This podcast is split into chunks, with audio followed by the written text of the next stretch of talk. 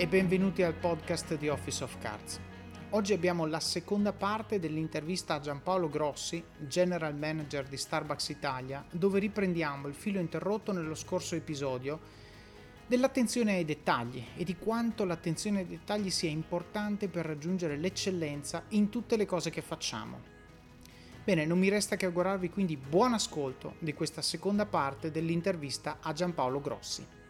Sai, eh, è il concetto che, che, che ricamminiamo, no? il, il, concetto della perfezione è la ricerca massima di attenzione al dettaglio. Quindi dipende tu come... Tu puoi fare un, un drink, puoi servire un bicchiere di vino mh, dove il risultato del, della qualità del, del vino in sé per sé come materia è identicamente lo stesso ma è come io te lo servo, è come io te lo preparo, è come io mi approccio a te, è la galanteria che ho nel... la galanteria e la confidenza e la conoscenza del prodotto con il quale ti servo quella cosa lì. Cioè noi stiamo parlando di food and beverage, attenzione.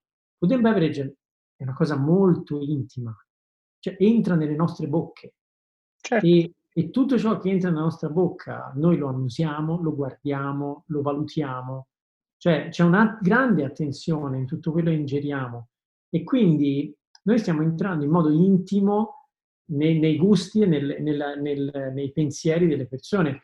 E il food and beverage è fondamentale nell'attenzione al dettaglio. Non è un caso che gli chef si sono messi a creare l'evoluzione del cibo. Non è un caso. Certo, eh, certo. Eh, se, se, ci arriviamo anche dopo, ma se tu vai a vedere, ma anche le, le, le, la carta vini.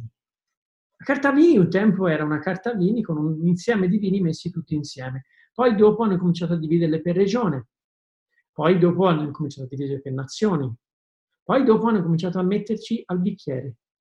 Tempi, dieci anni fa al bicchiere c'era solamente bianco, rosso e bollicine. Quale vuole? Quello della, della casa. Della tu non sapevi che cosa fosse, no? Certo. Oggi al ristorante c'hai 10 tipi di rossi divisi per regione, hai 10 tipi di bianchi divisi per regione e hai almeno tre bollicine tra un prosecco, un doc e un, uno champagne, per esempio, o un franciacorta. Quindi vedi quanto si sta evolvendo il, l'attenzione al dettaglio. Ecco che è fondamentale scegliere quella menta che arriva da, da, da quel paese, da quell'azienda precisa, perché sappiamo come tratta la menta, Sappiamo che non la raccolgano dei bambini minorenni. Sappiamo che non la raccolgono delle persone sfruttate. Ecco, certo. che, questo, questo, è ciò che Starbucks fa tutti i giorni. Starbucks non, non, non entra in contatto con dei fornitori solo per la materia prima. Certo, la materia prima è importante, ma entra in contatto con le persone perché gli chiede chi siete. Certo. Cosa fate, come lo fate, come trattate le vostre persone, come trattate la terra, come trattate l'ambiente, come vi rapportate con la comunità. E ove hanno delle difficoltà per ovvie scarse eh, finanze, come in paesi magari apparentemente sottosviluppati, come può essere giustamente il Ruanda, Starbucks va là, capisce di cosa hanno bisogno e gli diamo supporto. Ma certo. supporto certo. in capanne, eh, auto, mezzi, eh, benzina che gli servano alle persone per recarsi nel posto di lavoro oppure diamo sostentamento con eh, formazione, con studio per i figli, creiamo certo. scuole per loro. Ecco che allora se io ti vado a presentare quel prodotto, una storia del genere dietro, è normale che il cliente poi dice, eh vabbè, ma come lo si beve lì non lo si beve da nessun'altra parte. E, e, questo è il punto. Cioè, secondo me, sia per quello che apprezza tutto quello che tu hai appena detto, e spero molti, sia per quello che magari o lo ignora o banalmente non è una cosa che lo tocca in maniera particolare, però nella tazzina tutto quello che tu hai appena detto si sente. Certo. E quindi alla fine, sia che sia conscio, perché io so che voi siete eticamente sostenibili e tutto, o no, comunque sia, nella tazzina si sente. E questo fa la differenza. Quindi, tornando al discorso adesso, senza, stiamo saltando, però secondo me la storia è molto molto ah, bella. Io, io, mi sto divertendo un sacco. Allora, tu dici la scelta della mente, anche lì, cioè la mente, che minchiata è la mente? Adesso mi permetto di dire la parolaccia, che minchiata è la menta? Bene, se non hai una menta di qualità, il mojito non è buono, ok? No, punto. No. Questo secondo me è pazzesco perché la gente sottovaluta queste cose, ma anche la qualità degli ingredienti di base, lo zucchero, il sale, il pepe. La gente, siccome non hanno marca, dice io prendo lo zucchero, ma non, non è lo zucchero perché no. dipende da come viene lavorato, dipende da, da dove viene raccolto, dipende da come lo trasportano. Tutte queste cose qui hanno importanza e torno a ripetere nel punto tuo, nel mondo della ristorazione che voglio dire una cosa, io sono particolarmente affezionato, affezionato al mondo della ristorazione perché secondo me è l'unico mondo che tocca i cinque sensi, tutti e cinque, okay? yeah. senza esclusione. È un mondo che può raggiungere una intimità sensoriale con le persone, emotiva, incredibile, e lo fai così con l'attenzione al dettaglio, con la ricerca dell'eccellenza su ogni pezzettino della filiera, che è una filiera lunghissima perché hai tutte le materie prime, poi devi metterle insieme, poi devi conservarle, poi devi girare gli stock, eccetera, eccetera. Se fai tutto benissimo, si vede, si vede, si sente e la persona si, si ah. io personalmente mi commuovo certe volte, però in ah, generale il cliente è contento. Analizziamo bene quello che tu stai dicendo. Eh, in ogni situazione con qualsiasi persona dove ci sono conflitti o dove ci sono eh, volontà di stare insieme, quindi ho tempo da passare insieme, cosa facciamo? Sì, Ciao Davide, come stai? Prendiamo un caffè? Sì. Ciao Davide, ci vediamo domani sera, facciamo una bevuta. Ciao Davide, come va? Ti va domani sera andiamo a cena insieme? Cioè, quello che tu stai dicendo, la menta, la menta ora abbiamo preso come, come caso in questione, eh, è un qualcosa che da oggettivo diventa soggettivo. Certo. Cioè tutto ciò che è intimo in questa maniera nei food and beverage è soggettivo. Perché i gusti sono gusti, primo, ma soprattutto è l'esperienzialità che io ti riesco a riportare dietro quella menta che diventa soggettiva perché io ho totale rispetto per tutte le aziende in questo momento che fanno caffè, perché ci sono grandissime aziende in Italia, ci mancherebbe grande stima e grande rispetto. Ma il fattore esperienzialità e quello che Starbucks ha fatto, arrivando nel nostro mercato in Italia, ha, ha aperto un'autostrada che non finisce più al fattore esperienziale. Ha dato la possibilità a tutti di dire lavoriamo sul, sul, sul fattore soggettivo, andiamo a toccare la soggettività delle persone. Quando ti dicono no, eh, ma in Italia il caffè si beve eh, grab and go, cioè arrivi, lo prendi, ti, boom, e te ne vai. Sì, certo. è vero, ok. Anche questo è soggettivo. Io in Rosteri ho clienti che fanno questo e ho, ho clienti che stanno 5 ore. Certo. Ma questo è soggettivo. E la mia bravura deve essere quella di riuscire a accontentare l'uno e accontentare l'altro.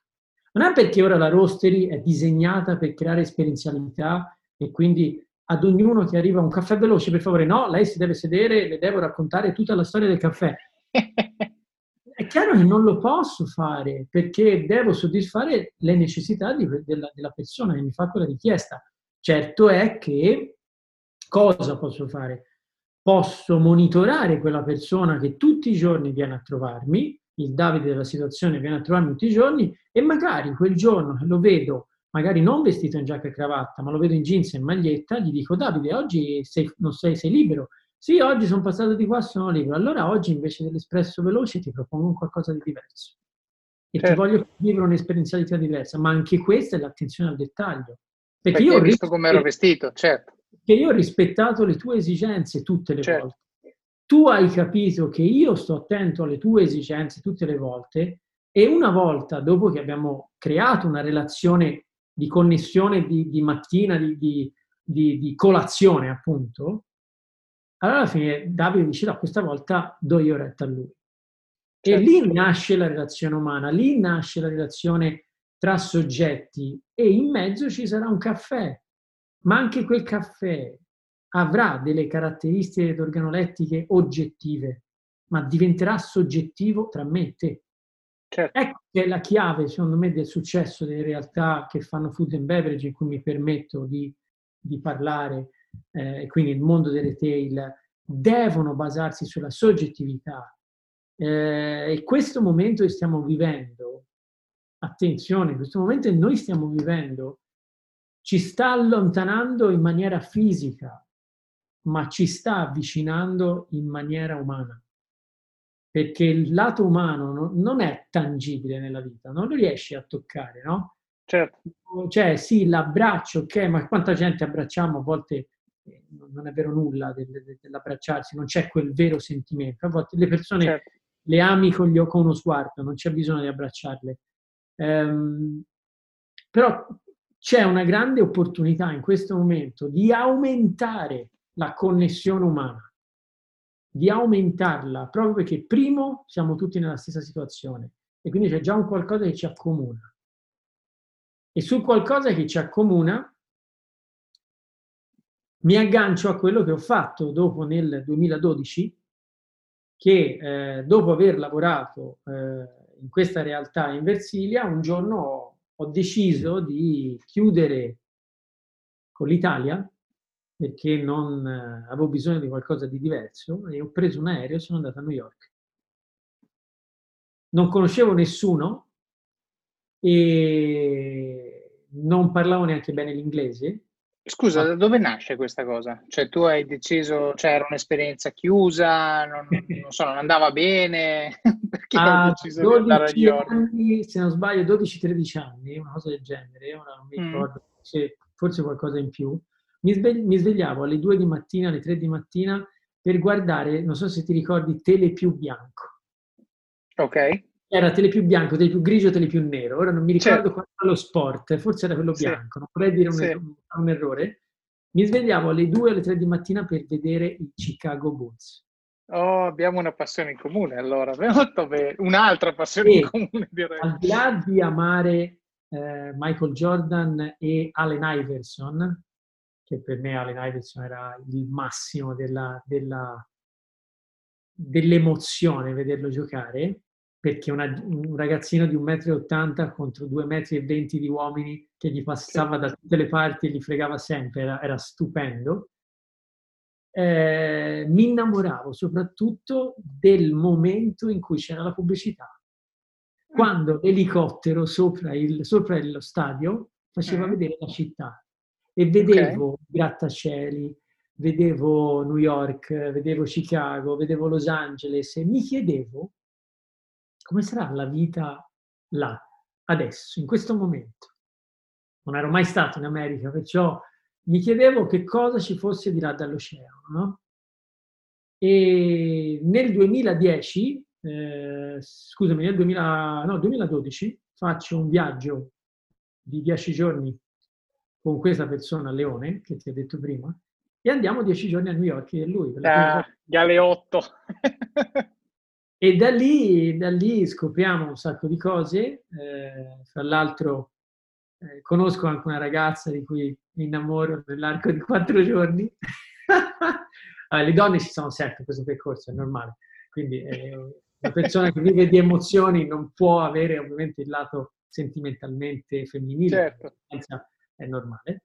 Eh, conosco questa ragazza di cui mi innamoro e quindi rimaniamo, insomma, l'infatuazione era tutto innamoramento, rimaniamo in contatto e, e, io gli dico vengo, vengo, vengo a New York, vengo a New York, vengo a New York. Poi interrompiamo questo rapporto perché era impossibile da gestire da distanza in questa maniera e eh, io però continuo il mio sogno. E quindi alla fine dell'estate del 2012 eh, parto per New York eh, parto per New Finisce York. la stagione alta e dici vabbè, vado. Finisce la stagione, parto, vado a New York e... Senza un piano, cioè dici vado e vedo. Vado e trovo e cerco. Okay. e cerco. Consapevole del fatto che eh, avevo nel frattempo studiato molto sul mio lavoro, avevo iniziato anche una, una scuola di bartender insieme sempre a questa persona Leone che mi aveva dato dei libri da studiare e insieme avevamo sviluppato dei corsi di formazione nel bartending per, per alcune persone e, eh, e, quindi forte di questa cosa me ne vado di là, di là dall'oceano. Arrivo di là e inizio con il curriculum a cercare lavoro, senza sapere che là ci vuole il resumé, non il curriculum, che invece delle 20 pagine di roba che tu puoi scrivere, erano semplicemente una pagina era una pagina con tutto riassunto. E quindi quando mi presentavo, allora, eh, tra che non capivo neanche alcune parole quando mi chiedevano le cose, tra che non riuscivo neanche a esporle, quindi facevo anche delle sane figure ti posso dire che per due mesi e mezzo io non ho trovato lavoro e rimbalzavo da una parte e dall'altra dei, dei posti. Uh, questo ovviamente ha portato anche a una situazione in cui stavo finendo i soldi che mi ero messo da parte, perché insomma New York costa, e eh, cosa facevo? Uscivo sempre, la sera uscivo per conoscere persone perché avevo necessità di conoscere, avevo necessità di fare amicizia con le persone fino a che trovo, grazie a un contatto, trovo una persona, si chiama Mario, il quale mi dà la possibilità di eh, lavorare senza però guadagnare nel suo ristorante, o meglio nel ristorante dove lavorava lui, per... Eh, per imparare le metodologie americane, quindi nel mondo del bar. Tu considera che lui mi disse, guarda, io non, non ti posso pagare, perciò se vuoi venire qua ti faccio entrare dentro il bancone, ti insegno come funziona, intanto capisci, migliori l'inglese, quindi se lo puoi fare questo, se ti va bene, dici assolutamente sì, dimmi, dimmi da quando, e io dalla sera dopo ero dentro questo ristorante eh, mi dava, mi ricordo, forse 15 dollari a fine, a fine giornata di mance, eh, giusto per pagarmi il tram, fondamentalmente. Tu consideri, io abitavo a, abitavo nel Queens, abitavo nel Queens a Cliffside Park. Cliffside okay. Park, guardando Manhattan, e il lato Queens, il, scusami, no il Queens, il lato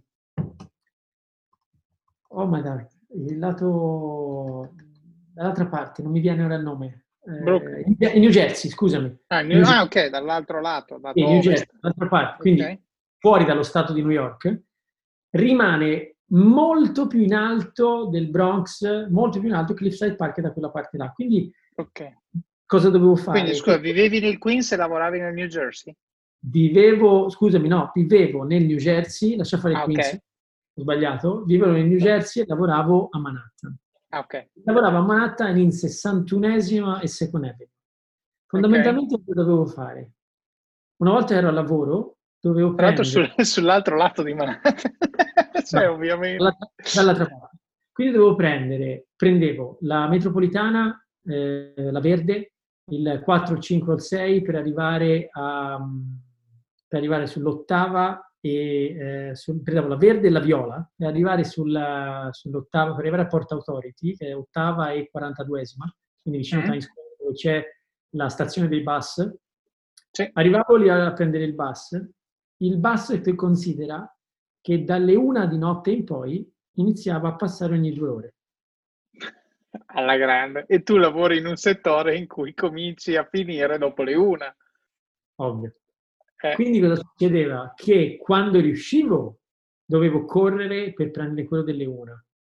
Ad un certo punto ovviamente rischiavo e andavo alle tre. Certo. E eh, non ti dico quante volte ho dormito a portafoglio. E il tutto per 15 dollari? Sì. Mal contati di mance residue. Non ti dico le telefonate che facevo con mia sorella, mm. lei in Italia, lei per tenermi sveglia, per tenermi sveglio, per non perdere quello delle tre. Ah beh, giusto, perché se poi ti abbiocchi... cioè... Dico, una volta mi sono addormentato, mi sono ritrovato la testa di un barbone sulle gambe che mi stava dormendo sulla panchina. Io mi addormentai davanti alla fermata del tram, ma ricorderò sempre questa cosa. E mia sorella, e forse 30 telefonate di mia sorella perché, non, perché sapeva che alle tre, eh, poi con mia sorella ho un rapporto veramente intimo e stretto, per ovvi motivi, come ti ho raccontato all'inizio, è stata per certo. me, eh, per me un, un, angelo, perciò siamo legatissimi e, e lei mi, mi, telefonava, devi prendere il tram, devi prendere il tram, non ti addormentare, non ti addormentare. E mi addormentavo e alla fine, insomma, prendevo questo tram alle tre, arrivavo dall'altra parte, dall'altra parte del New Jersey, ovviamente il tram del New Jersey ti lasciava ad un certo punto dove dovevi prendere il bus, quello piccolo, che è certo. guidato dagli ispanici che per farlo fermare devi dire la parata, per favore. Okay. E, eh, e, quindi dovevo prendere questi, questi, questi, piccoli trammettini dove sopra c'era della gente che lasciamo stare. Di dubbia provenienza. Con il fatto che a volte passavano, a volte no. Certo. Non c'era una certezza. E questa non certezza comportava che a volte mi dovevo fare tre chilometri a piedi sotto la neve del New Jersey per tornare a casa. Quindi a volte rientravo a casa alle 5 e avevo finito alle 1 fondamentalmente. Sì. Con i piedi completamente ghiacciati perché ovviamente eh, non andavo la, per lavorare, andavo con il mocass- col mocassino, con la scarpa insomma dal lavoro, mentre non, non, potevo mettermi gli scarponi a lavorare dentro il ristorante, no? E, e, quindi accadeva, accadevano delle situazioni che insomma erano, erano ben toste. Poi succede che eh, decido quindi di, di, spostarmi e trovo un appartamentino nel Queens, appunto a, a, a, Woodstock, a Woodside, vado a vivere a Woodside e lì cosa succede? Che nel frattempo uno, un amico di questi, di questi, ragazzi con cui lavoravo mi, mi propongono un lavoro finalmente in, in East Village, quindi un lavorettino all'interno di un bar carino, ma niente di incredibile, in cui ci faccio una, una breve esperienza e poi un giorno entra una ragazza italiana dentro, dentro questo ristorante, incominciamo a scherzare, a ridere, a parlare e mi dice, ma tu che ci fai qua dentro? Mi fa, cioè, mh, sei venuto via dall'Italia per venire a lavorare in Village. Se a volte ti senti così, ti serve la formula dell'equilibrio. Yakult Balance, 20 miliardi di probiotici LCS più la vitamina D per ossa e muscoli ma per cosa? E, no? dici, e tu rispondi, pensa che questo è un upgrade rispetto a se mi avessi conosciuto no. tre mesi fa. No, mesi fa ero su una panchina, no? Esatto. Succede che praticamente mi dice, guarda, conosco un ristorante che stanno cercando un barman, fra l'altro è un ristorante italiano, perciò tu sei italiano, potresti avere un'ottima probabilità di successo nel, nel colloquio. Mi dà l'indirizzo. Il ristorante si chiama Bice. Eh, Bice è un ristorante di Milano, fra l'altro, nasce a Milano, ed era un corporate enorme, molto, molto di, di grande successo, soprattutto su New York. Ti faccio l'esempio, Frank Sinatra andava a mangiare lì, Madonna andava a mangiare lì, quindi un ristorante veramente famoso sulla, tra la Quinta e la Madison Avenue, eh, sulla 54esima strada. Mi presento eh, davanti a questo ristorante, ero jeans e maglietta. Mi affaccio un attimo e vedo solo persone in giacca e cravatta. E faccio no, non, non, è il caso di entrare, no? Giro, vado al primo H&M che trovo in Fifth Avenue e mi compro un abito, quello il primo che trovo blu, con una camicia celeste e una, una cravatta, mi ricordo, rossa, bianca e blu. Mi vesto nel camerino, torno fuori, pago tutto lo devo pagare e vado all'interno del, del ristorante. All'interno del ristorante chiedo alla, alla c'era l'hostess, eh, che era l'hostess che aveva vinto il premio di Manhattan quell'anno lì, per migliore hostess di Manhattan. Ce l'aveva bello mostrato, quindi si vedeva subito. E gli dico, guarda, io cerco lavoro, non so se cercate. E lei mi fa, ah, sei italiano, ah, no, no, vieni, vieni, vieni, vieni, ti presento il general manager.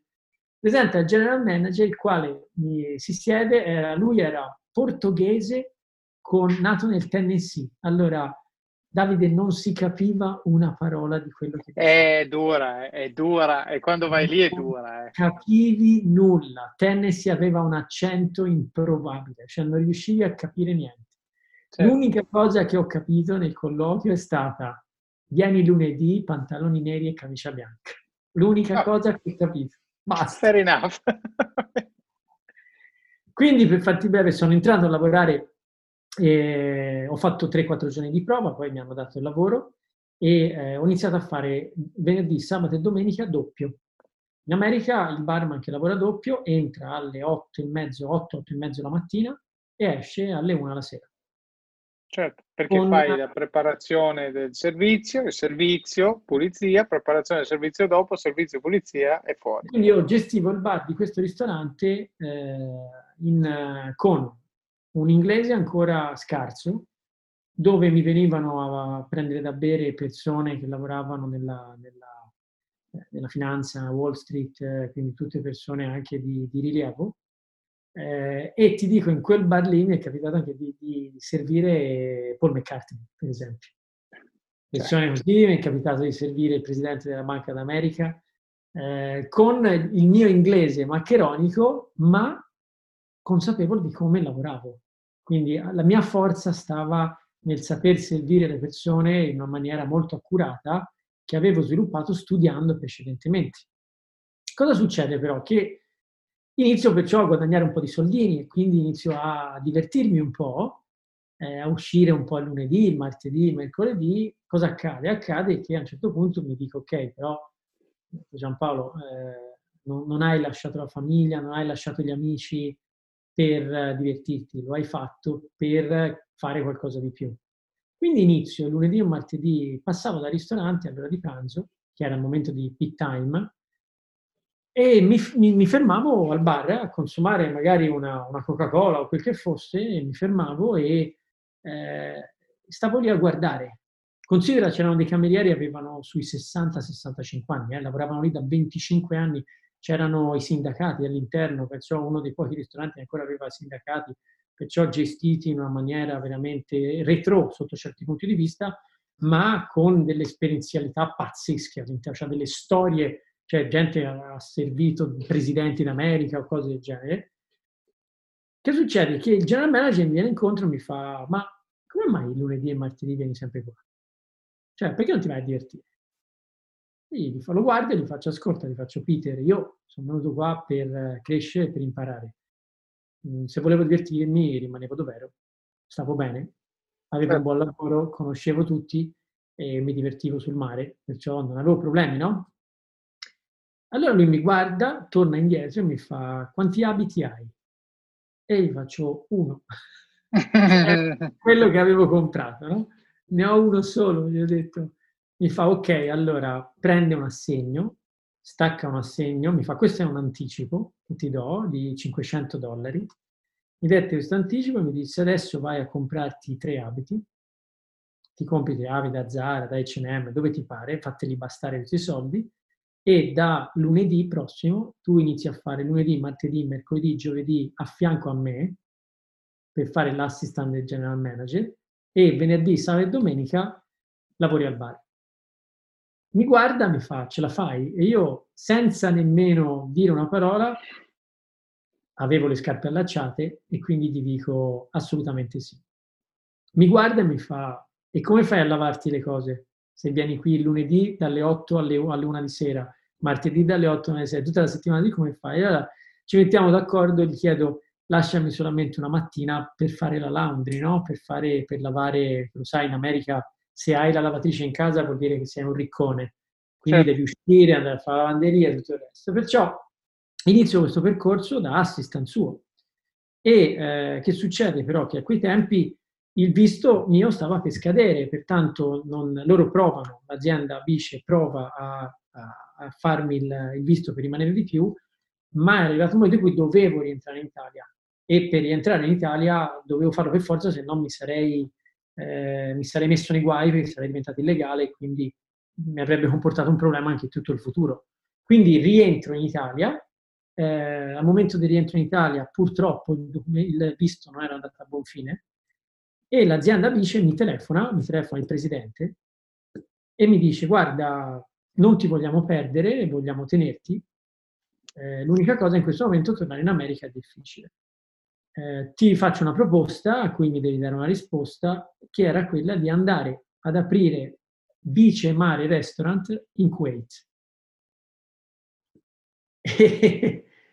E mi ricordo che ero in, uh, in salotto a fare questa tele- videochiamata con, su Skype e gli dico al presidente, gli dico quanto tempo ho per decidere, mi fa guarda hai 24 ore, dice va bene, allora ci penso un attimo e le faccio sapere, no?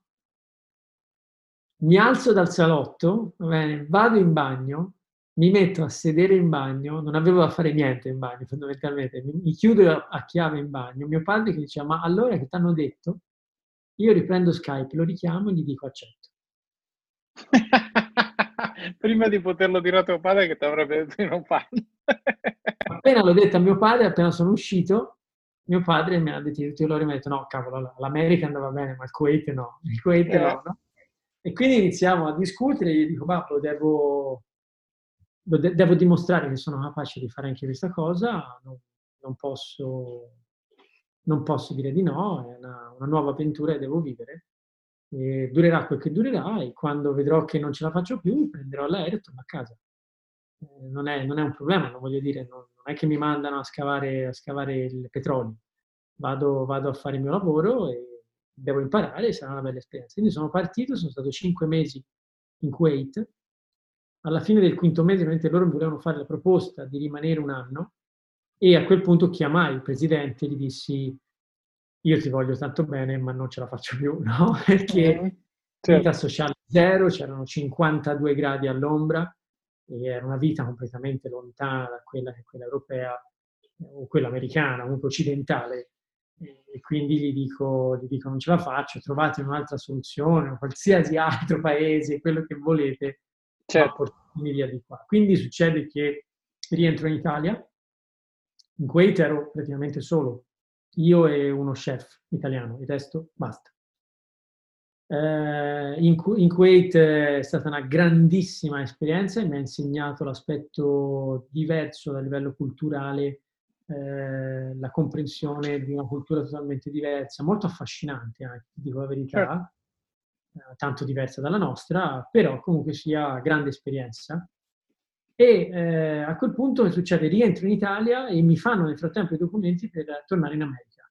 Torno in America e vado precisamente in Florida, a Naples, dove attraverso un percorso di mi rimetto in gioco anche a rifare il, anche il cameriere, ma quello che mi interessava era il visto, perché l'obiettivo mio era tornare a New York.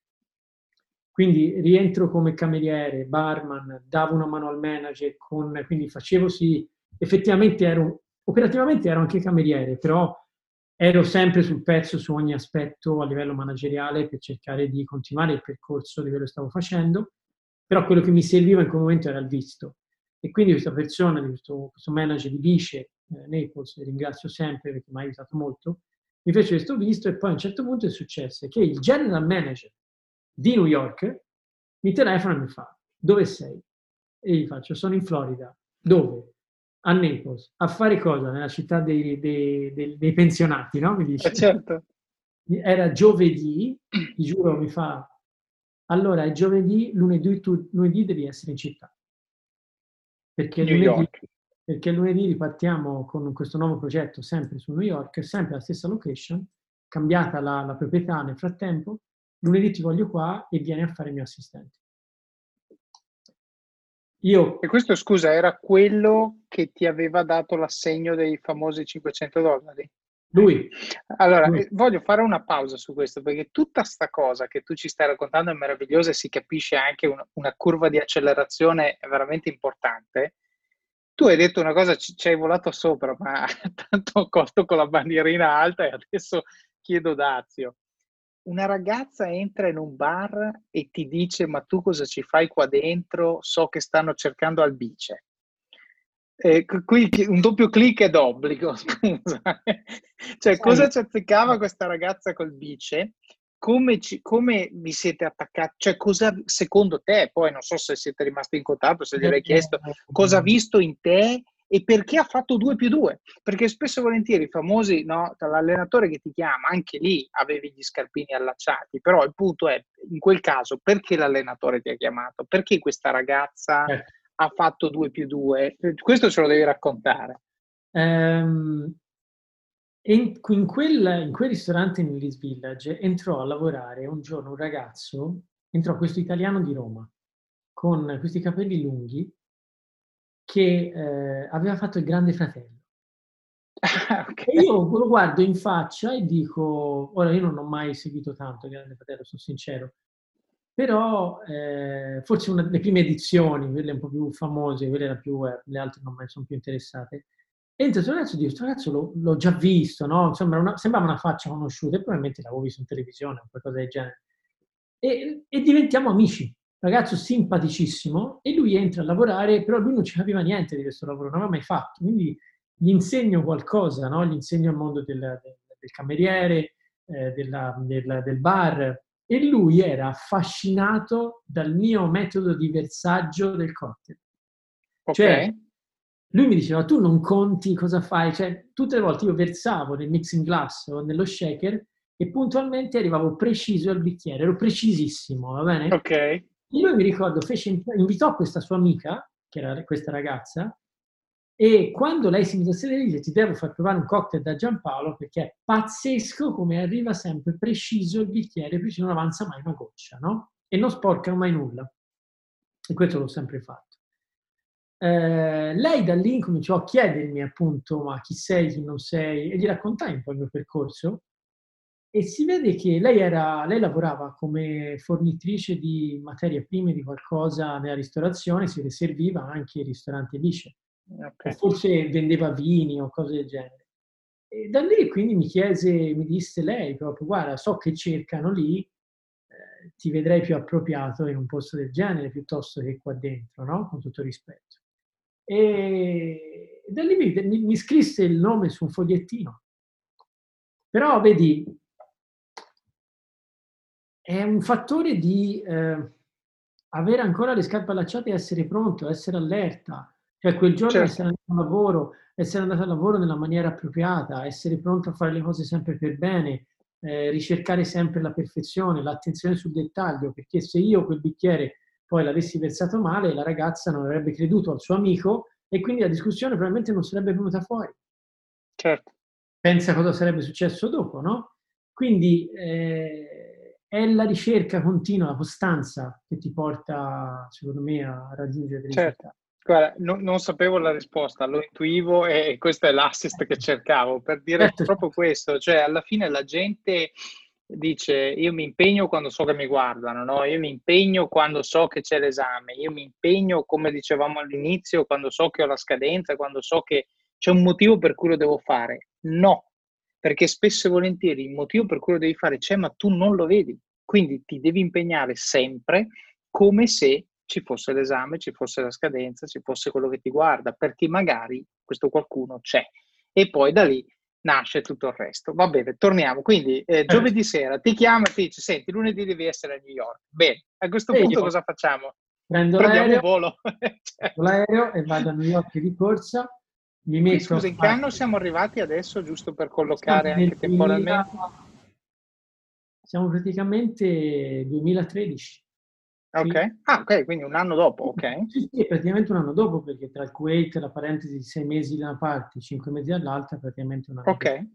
Dopo. Eh, 2013, però non mi ricordo in che forse era, eh, sì, dopo, dopo, l'estate 2013, comunque sia, eh, accade che eh, parto appunto per, per New York, dove avevo un visto molto più lungo, e entro nel, rientro nell'azienda dove con, con, il general manager praticamente che viene licenziato dopo tre mesi.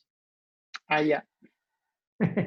viene licenziato dopo, dopo, pochi mesi e io dico ok adesso che succede mi ha portato lui proprietà nuova avevo un po' paura e la proprietà invece decide di lasciare a me la gestione del, del ristorante.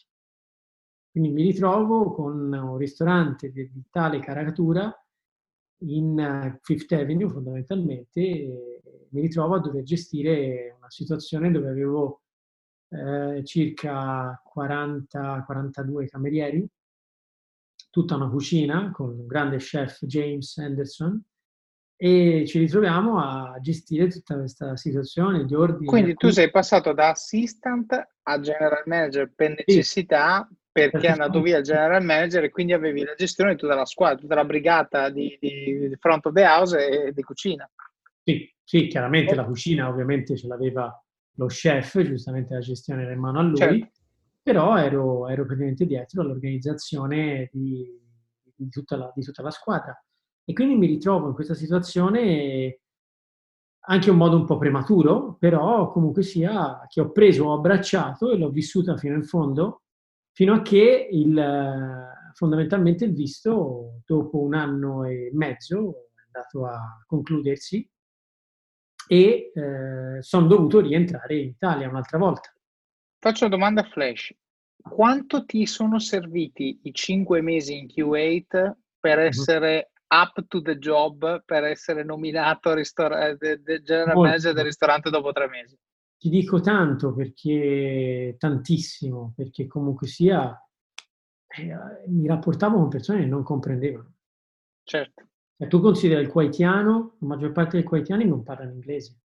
Io non parlo arabo e avevo camerieri filippini, avevo camerieri arabi, eh, indiani, scusami, no arabi.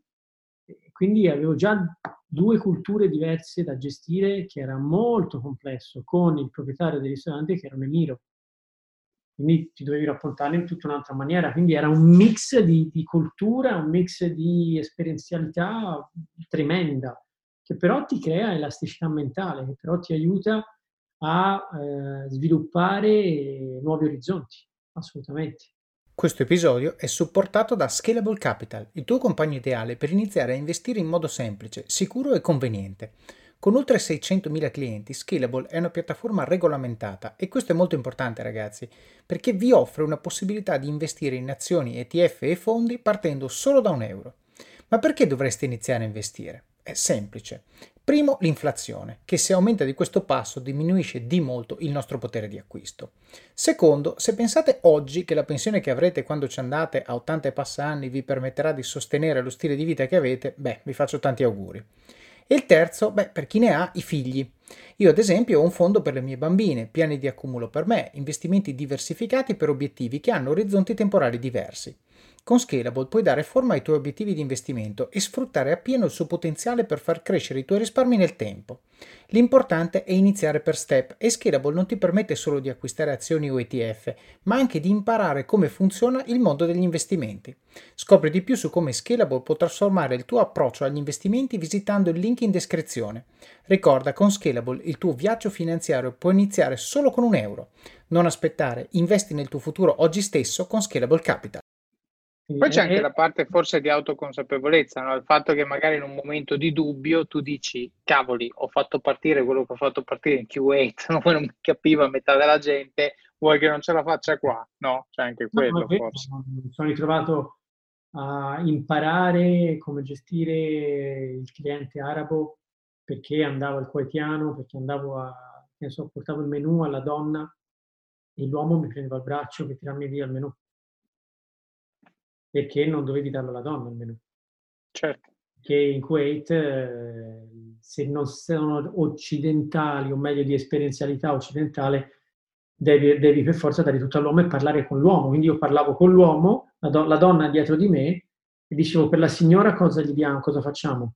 Cioè non, non puoi parlare con lei, certo. non la puoi guardare mentre mangia perché si deve tirare sul velo, quindi devi girarti dall'altra parte. Se ti beccano e stai guardando, che l'occhio ti ci va, perché è una situazione un po' anomala, certo. eh, eh, rischi che si incavolino in maniera molto seria. Cavolo. Quindi tante piccolezze comunque mi hanno, mi hanno, insegnato tanto e hanno acculturato e accri- acc- um, hanno accresciuto il, il, bagaglio personale che poi mi è servito.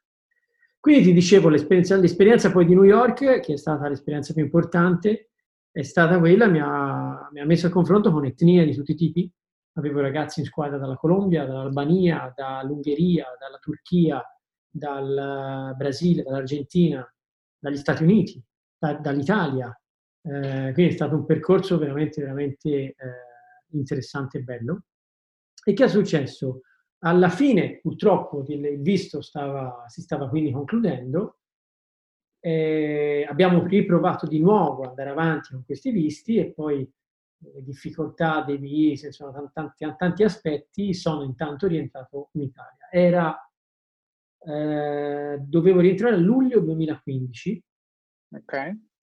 Eh, praticamente mi ero detto, fine luglio 2015, mi ero detto, rientro in Italia, me ne sto un mese fermo e me ne vado un mese un po' al mare, perché erano tre anni che andavo a destra e a sinistra erano quasi, sì, a parte le pause in cui rientravo in Italia, poi mio padre e la mia famiglia non li vedevo mai.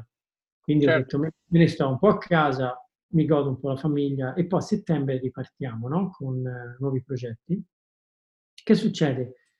Mi chiama, eh, mi arriva una telefonata da Milano, dieci giorni prima di partire da New York, mi telefonano e mi dicono eh, dicevo, buonasera, siamo Prada, saremo interessati a lei. Ok. Io casco dalle nuvole, ero praticamente stavo scendendo a prendere la metropolitana e gli faccio, ma non è che avete sbagliato il numero di telefono? Cioè, ho detto, cosa c'entro io con Prada? No, guardi, lei è Giampaolo Grossi che lavora da Bice, ha fatto questo, questo. Sì, sì, sono io, ho fatto, ma dove avete trovato? L'abbiamo trovata su LinkedIn. No? No way! Lo giuro. L'abbiamo trovata su LinkedIn e gli faccio, scusate, e a Milano non c'è un manager che avete, siete riusciti a trovare, no? Siete riusciti eh? a trovare perché era a New York. Eh? e quindi gli dico... Perché tra l'altro LinkedIn non diceva che era in Italia, cioè per loro tu eri ancora in America, immagino. Certo, sì, sì, certo, era, Certo. ero- mia- lo stato attuale era in America. Certo. E quindi mi dicono, mi chiedono cosa, qual era il mio programma, e dico, guarda, io tra dieci giorni ho il volo per entrare in Italia, fra l'altro atterro a Milano. E eh, ovviamente mi spiegano il progetto Marchesi, quindi della pasticceria Marchesi, quindi inerente a Food and Beverage, Prada aveva acquistato un anno prima una quota del gruppo Marchesi, che poi ha acquistato definitivamente del tutto negli ultimi anni, e eh, aveva, vedete, mi, raccon- mi raccontarono che eh, Louis Vuitton aveva fregato Cova, si racconta, si narra in una notte di trattative eh, al signor Bertelli e alla signora Prada, e quindi eh, Prada aveva acquistato il negozio davanti per fargli concorrenza, no? fondamentalmente Certo. da questa vicissitudine, eh, vera o non vera, la lasciamo stare. Cosa succede? Succede perciò che atterro a Milano, Quindi via Monte Napoleone stiamo parlando per chi non sì, fosse, diciamo, di. Milano o avvezzo. Via Monte Napoleone ci sono più o meno a metà l'incrocio con via Sant'Andrea, se ricordo bene, queste pasticcerie storiche di Milano, c'è Cova, che forse è un pelino più famosa, e poi di Certo. fronte c'è Marchesi. assolutamente Da, sì. c'è 150 anni, cioè vecchia, no? Marchesi è Eh, Marchesi è dal 19- 1874, mi sembra. Sì, sì, sì, comunque insomma, marchi storici eh, di, Marchi di- di un certo blasone anche, no? Assolutamente sì. Cova aveva già preso una, una piega molto più internazionale. Marchesi, ovviamente, con l'avvento di Prada, a questo punto ha fatto un salto impressionante a livello di esposizione. Eh, quindi che succede? Atterro a Milano e eh, vado, mi ricordo, prendo un albergo, rimango a dormire lì. Tra l'altro viene mio padre a darmi una mano perché avevo, avevo cinque valigie, perché stavo- avevo portato via tutto da New York. Certo. Quindi viene a dare una mano più che altro per gestire le valigie perché no, non ce la facevo. E eh, viene mio padre a Milano da Firenze, quindi mi accompagna a questo colloquio la mattina seguente. Vado al colloquio e per fartela breve, io entro con tutti i presupposti di dire ci vediamo a settembre eventualmente. Eventualmente, no? Avevo già in testa che non ne volevo sapere adesso. Dieci giorni dopo ero già a lavorare. Classico.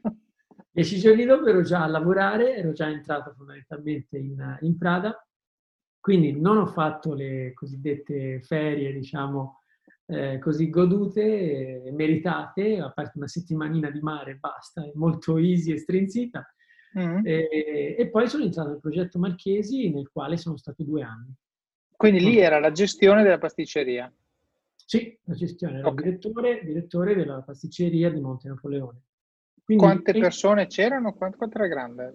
Eravamo, siamo partiti circa una cinquantina, tra Ok. commessi, pasticceri, chef, baristi, camerieri, M3D, eravamo insomma una bella squadra e eh, iniziamo, facciamo un grandissimo lavoro, i primi due anni è stata una bellissima esperienza perché eh, ti posso dire all'inizio ero un attimino dubbioso sul fatto ma io cosa c'entro con i, cioè, coi dolci, il caffè, cosa c'entro, non lo so. Poi invece ho capito il mondo che c'era dietro e torniamo a quello che dicevamo prima.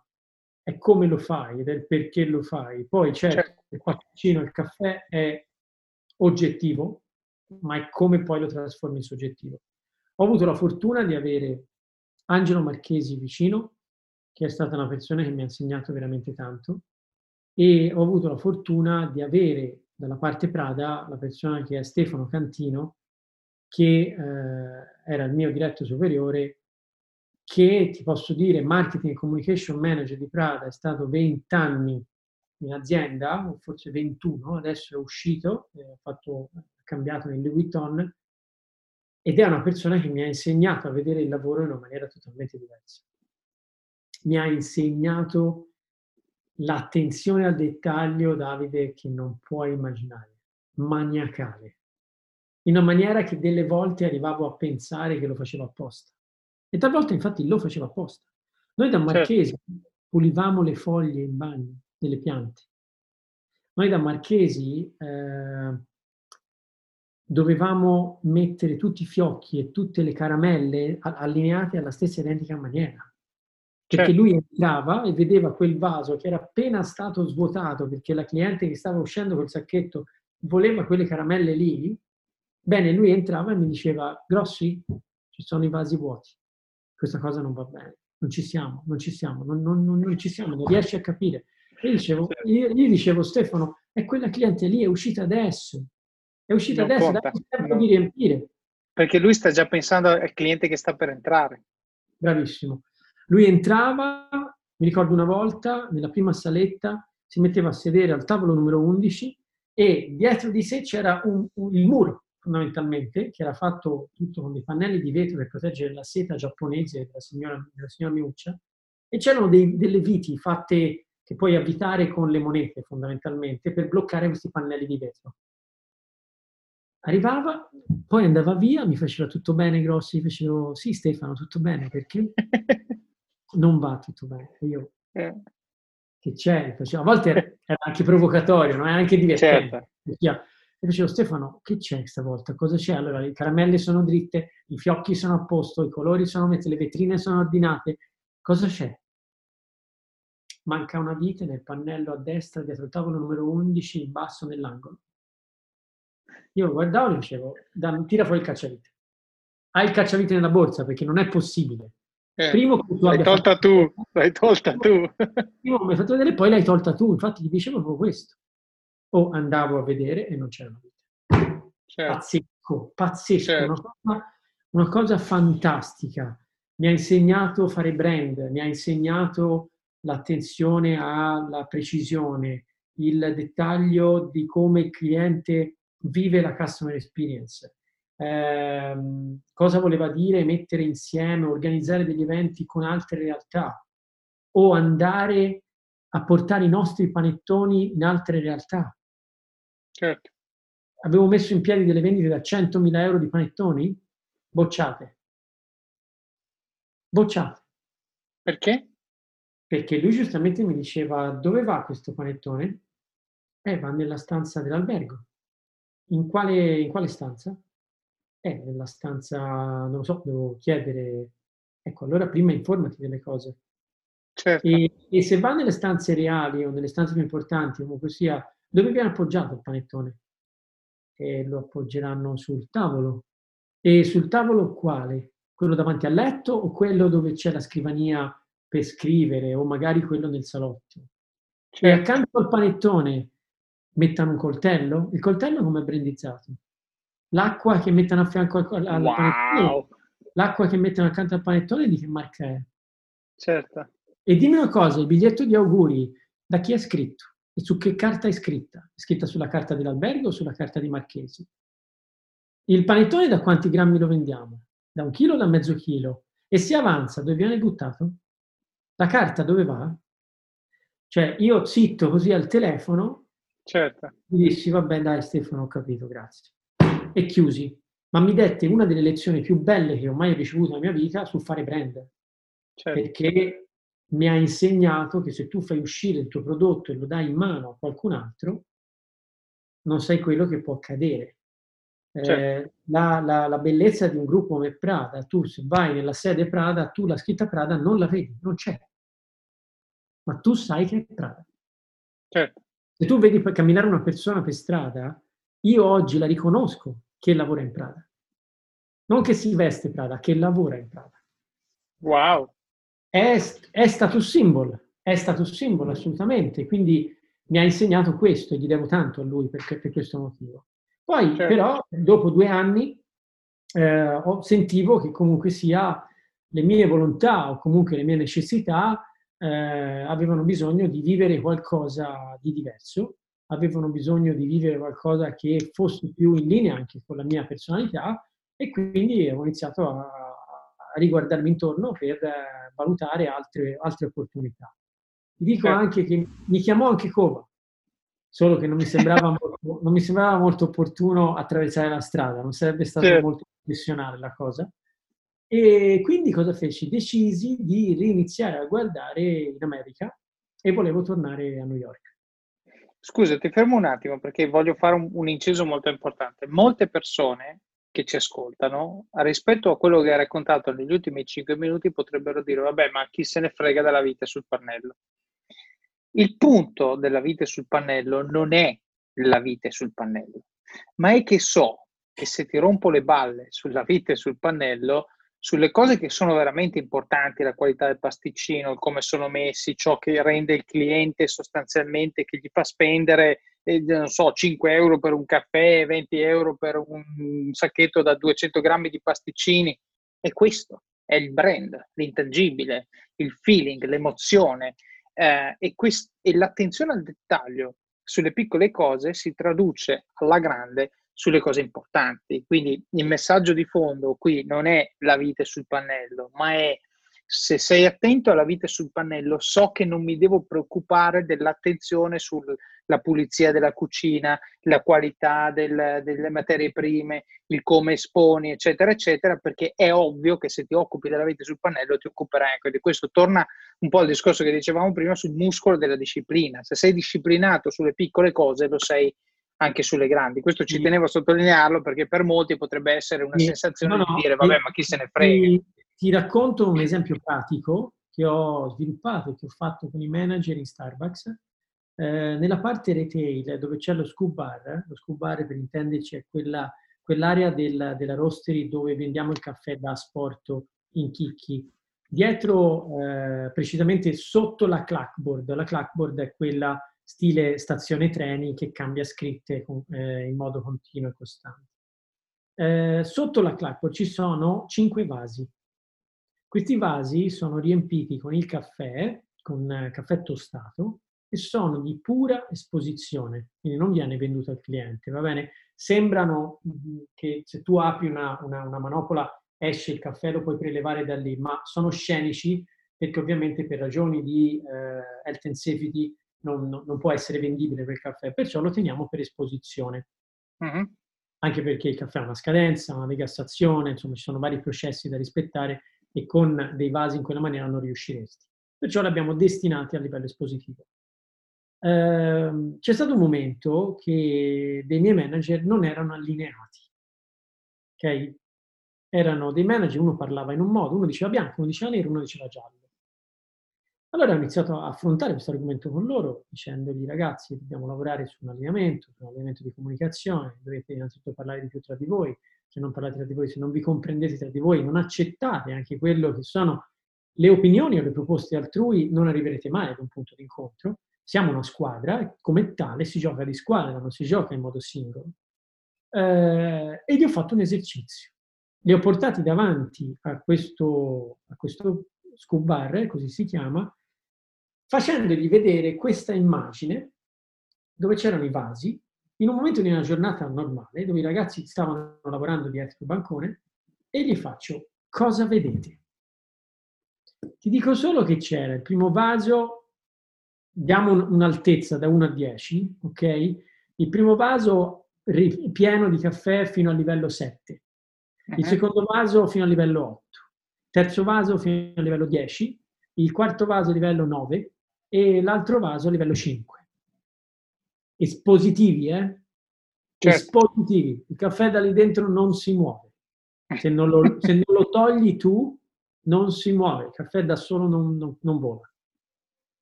Eh, gli chiedo che cosa vedono.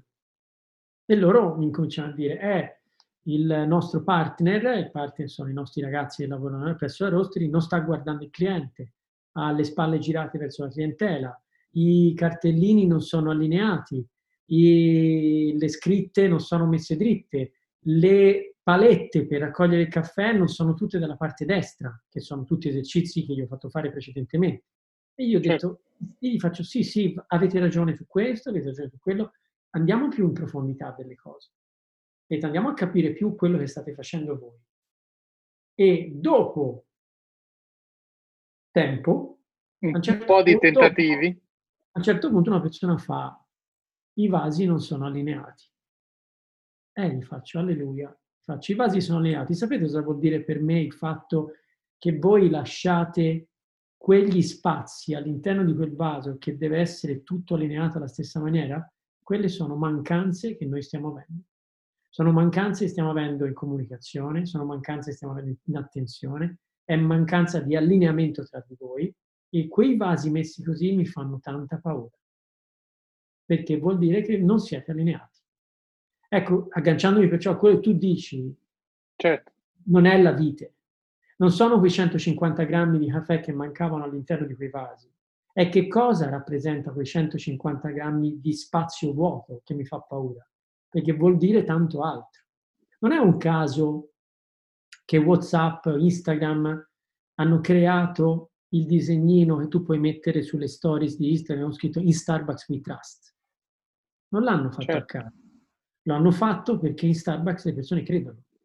E, certo. quindi gli ho detto ai manager, se vogliamo che i nostri clienti si affezionino a noi in un mercato dove il caffè è, insito da più di 150 anni e noi siamo arrivati rivoluzionando tutto, bene, quello spazio lì va allineato. Perché se non allineiamo quello spazio lì, vuol dire che avremo delle forti mancanze nel futuro che si rispecchieranno sui nostri ragazzi, che a sua certo. volta si rispecchieranno sui nostri clienti.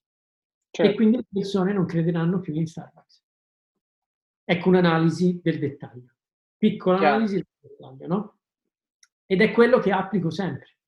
Ho fatto dei tour all'interno della rostery, o meglio, scusami, ho fatto dei general overview con i manager dove a turno l'ho fatto con ognuno di loro, gli ho detto domani facciamo, Davide, domani facciamo la general overview, io e te, e vediamo cosa vedi, cosa senti, cosa ascolti, cosa annusi, vediamo cosa, quali sono i sensi che utilizzi all'interno della, rostery, no? Lo sai dove mi hanno aspettato per iniziare il... tutti, eh? Per iniziare il percorso della general review mi hanno aspettato tutti dentro e davanti alla porta eh, d'ingresso. Certo. E tu invece eh. volevi sulle scale, fuori. Dove li aspettavo io? Dalla parte certo. opposta, dove c'è il palazzo di Luxottica, dall'altra eh, certo. parte opposta del palazzo, certo. dall'altra parte della, della, della piazza. E gli urlavo così, sono qua, sono qua, venite qua. E loro sono arrivati e sono messi a ridere. Gli faccio, cosa ridi? Mi fanno, perché sei qua? Ho detto, ok, guardiamo le scritte della Starbucks Roastery Reserve. E se la R non ci fosse più perché è caduta, quando la vedete? Certo. Pensa che abbiamo fatto 2 milioni e 700 mila clienti in un anno che l'hanno vista in un anno intero e tu quella non l'hai mai vista. Quale attenzione dai al cliente, no? Certo. Le piante, le pulizie, cioè, tante cose. Comunque, al di là di questo, eh, torniamo a, eh, pertanto, la, la decisione che prendo di rientrare in America. Ed eccoci qui dopo questa vincente seconda parte dell'intervista a Giampaolo, dove si scopre il valore dei sacrifici che ha fatto pur di imparare un mestiere e il senso di gratitudine che ha nei confronti di maestri severi che ha avuto e che lo hanno preparato alla sfida che gli si poneva davanti nel 2017. Nel prossimo episodio arriveremo finalmente a discutere di come si è approdato in Starbucks e delle sfide che ha dovuto affrontare per aprire un negozio monumento come quello che si trova in piazza Cordusio a Milano. Come sempre vi invito a condividere il link all'episodio e al podcast se vi è piaciuto, a lasciare commenti su Apple Podcast, Spotify o Stitcher, oppure anche su LinkedIn, Facebook, Twitter o Instagram. Se non avete ancora comprato Office of Cards, lo trovate su Amazon, Apple Books e i principali siti per l'acquisto di libri online. Aggiornamento consueto sulla versione italiana, direi tutto pronto. Ho mandato ieri l'ultima lista di piccole modifiche, direi che ormai ci siamo. Seguitemi sui social media, profilo LinkedIn e pagina Facebook per avere notifiche appena il libro sarà disponibile. Se l'avete comprato, lasciate una recensione. Le recensioni aiutano Amazon a capire che il libro vi piace e scatenano discussione. Aiuta anche le altre persone a sceglierlo, vedendo come ha aiutato voi e recensite anche il podcast, mi raccomando, sull'Apple Store. Io leggo tutte le vostre recensioni e mi aiutano a migliorarlo. Magari raccontate di come il libro vi ha aiutato a prendere una decisione o parlate di una cosa, un comportamento, un'abitudine che avete cambiato ascoltando il podcast oppure leggendo il libro. Un grande grazie va a tutti quelli che postano su LinkedIn, Facebook e Instagram magari foto del libro o gli hashtag individuati nel libro o di come stanno usando gli strumenti per crescere e migliorare. Anche Kindle Unlimited, il prodotto per chi vuole leggere tanto e spendere poco. Con 9 euro al mese avete accesso ad un catalogo enorme di libri in formato Kindle, incluso Office of Cards. E il vantaggio è che se un libro non vi piace non dovete leggerlo fino in fondo per sperare di rientrare dell'investimento fatto potete semplicemente lasciarlo lì e passare al successivo. Trovate un link a questo servizio nelle show notes in fondo e se vi abbonate tramite quel link mi aiutate a supportare il podcast. Quindi se tutto questo vi piace e lo trovate utile, condividete, commentate, parlatene con i vostri amici, il vostro fidanzato o fidanzata, il capo, il team, collaboratori, parenti di ogni genere. Un altro modo per supportare il podcast, questa volta passivo e senza sforzo, è andare su it.officeofcards.com barra libri oppure sulle show notes di questo episodio e cliccare sul primo link che trovate in alto prima di fare il vostro shopping su Amazon. Io su Amazon, come sapete, compro tutto. Gli ultimi acquisti sono stati un olio ligure di olivetta giasche davvero eccezionale che si chiama Cuvea e che mi sento di, eh, di raccomandarvi, Cuvea, C-U-V-E-A. Poi ho comprato anche un set di timbri e di stampi per tortellini, non avete idea di quanta pasta in casa io abbia fatto in questi ultimi tre mesi. E poi ho comprato un pepe selvatico del Madagascar, del Madagascar che vi straconsiglio, si chiama Voat Siperiferi. V-O-A-T-S-I-P-E-R-I-F-E-R-Y costa 12 euro, che la gente dirà ma al supermercato compro il pepe a 1 euro e questo costa 12, costa 10 volte tanto, sì, però costa 12 euro e vi dura oltre un anno, quindi chiaramente è una spesa abbastanza contenuta, ma rispetto al pepe del supermercato è veramente un altro pianeta, se vi piace la carne e se vi piace il pepe questo decisamente non volete farvelo eh, scappare. Sono certo che in questi giorni di quarantena eh, abbiamo fatto tutti un po' più di shopping online e Amazon è decisamente comodo per moltissimi prodotti. Se volete aiutarmi, basta cliccare su quel link che potete anche salvare nei preferiti e poi fare il vostro shopping nella stessa sessione di navigazione, quindi aggiungendo al carrello e completando il pagamento. Amazon a me riconosce una piccola commissione e a voi non costa nulla come sempre vi ricordo che tutto quello che guadagno da qui viene reinvestito nel podcast per renderlo sempre più ricco e utile. Quindi mi raccomando it.officeofcards.com barra libri oppure sulle show notes di questo episodio che trovate su it.officeofcards.com barra podcasts. Seguite Office of Cards sui social e commentate, suggeritemi libri da recensire, persone da intervistare oppure fate domande, che poi affronterò negli episodi di domande e risposte. Non dimenticatevi di iscrivervi al podcast e al blog, così riceverete anche notifiche quando escono i nuovi episodi. Che dire, grazie per l'ascolto, per il supporto e soprattutto per la voglia che avete di crescere, di imparare e di migliorare, sia voi stessi che gli altri intorno a voi, anche in giorni come questi. Alla prossima!